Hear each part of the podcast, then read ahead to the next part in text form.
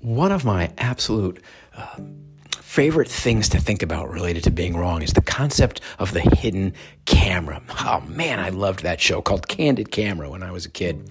I found it absolutely amazing how people genuinely don't, don't know what's going on when it's actually going on right in front of their face. I mean, there's cameras there somewhere, right? There's somebody sitting off to the side with a headset checking sound. There's people watching. But because it's the last thing you'd ever think of as, as going on, as happening, you're, you're simply not looking for those clues. You're not seeing the things as clues with the right perception or perspective. It's important also to understand that the brain creates stories that we tell ourselves in those moments when things just don't add up. One of the most impactful things that the brain does, in fact, it arranges our truth. It takes everything from the world around us, from all of our senses, and it puts it together in a cohesive story that makes sense. That's what it does. And a, a real interesting uh, example of this is with people that have split brains. This uh, circumstance where the connection between the two hemispheres of the brain has been severed or, or damaged, uh, either maybe uh, by an operation for epilepsy or by an accident or stroke. In these cases, the two hemispheres continue to function perfectly normally, except that they don't communicate with each other. And since the left hemisphere uh, controls the right side of the body and the right hemisphere controls the left side, you've got yourself a situation where the left hand literally doesn't know what the right hand is doing because those two sides of the brain aren't talking to each other. But the left side of the brain, the left hemisphere, is very analytical and wants so very much to understand and explain when it can't comprehend. And it will totally 100% make something up. right in front of researchers, a person will literally create an absolute nonsense reason for what they see happening just because that's how badly, that's how important it is for the brain to know the truth or to think it knows the truth and create a story. And my brain told me quite a story, denied me the obvious right in front of me that day that I was caught on a candid camera. And the effect on me of being so wrong about the situation, not recognizing the obvious clues, has remained with me ever since it was a perfect setup because for a, a, few years in New York City, one of the many jobs I had was doing singing telegrams. I could dress up like a gorilla or uh, put on a big white tuxedo, and I would go to the assigned location to add some unexpected joy to uh, you know, a birthday party, a, a business event, or a marriage proposal. I did a marriage proposal once where the answer was no, and that was awkward. So it was perfectly normal to get a job to do uh, uh, an engagement party uh, on the Upper West Side of New York City. The request from the customer was for me to wear the gorilla suit with the tux over it and a big red heart sandwich board that was very popular on Valentine's Day. And they also requested that I not wear the gorilla mask so that my face was visible. Specific request that was very, very odd. No one ever cared what I looked like. It was all about the gorilla face. No problem, though. My brain told me it was just a quirk of the assignment.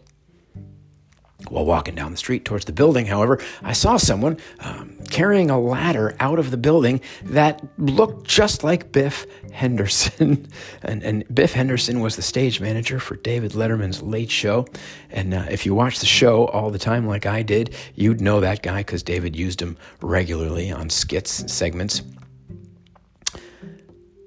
Oh, yeah, no problem. Yeah, quite a surprise, but no problem. There was Biff Henderson. Uh, not impossible, after all, my brain told me. New York City is packed with people in the television business, so he had to live somewhere. Why not right there at the building I was going to do uh, my singing telegram at? Right? Nothing wrong with this, just a coincidence.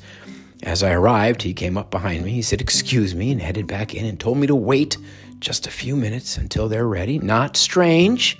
Singing telegrams were always a surprise, and so that made sense to me. They had to wait till the timing was just right. But what could never have made sense unless something very strange was happening.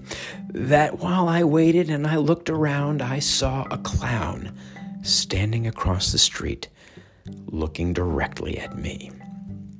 Now, that gave me a pause, but it is New York City, and uh, my brain told me that it's certainly possible that a clown was walking down the street and took an interest in a guy wearing a gorilla suit and a tuxedo with a big red heart, and he decided to stop and see what was going on. I mean, right?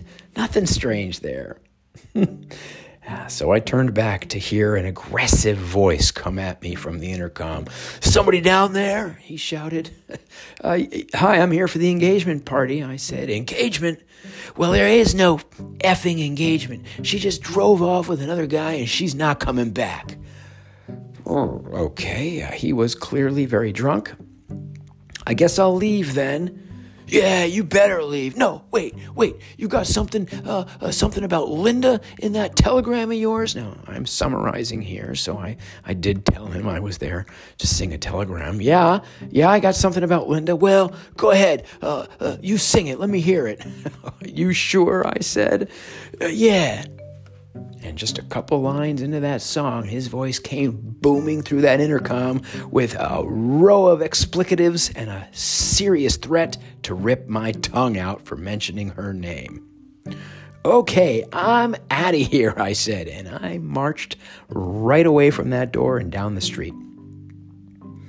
End of the scene as far as the audience would ever see when this segment aired. But for me, the sound of someone yelling my name and laughing hysterically as I walked miserably down the street just didn't compute in my brain. Craig, come back, she shouted as I turned and saw her on the sidewalk wearing a radio headset, carrying a clipboard, standing right next to that clown.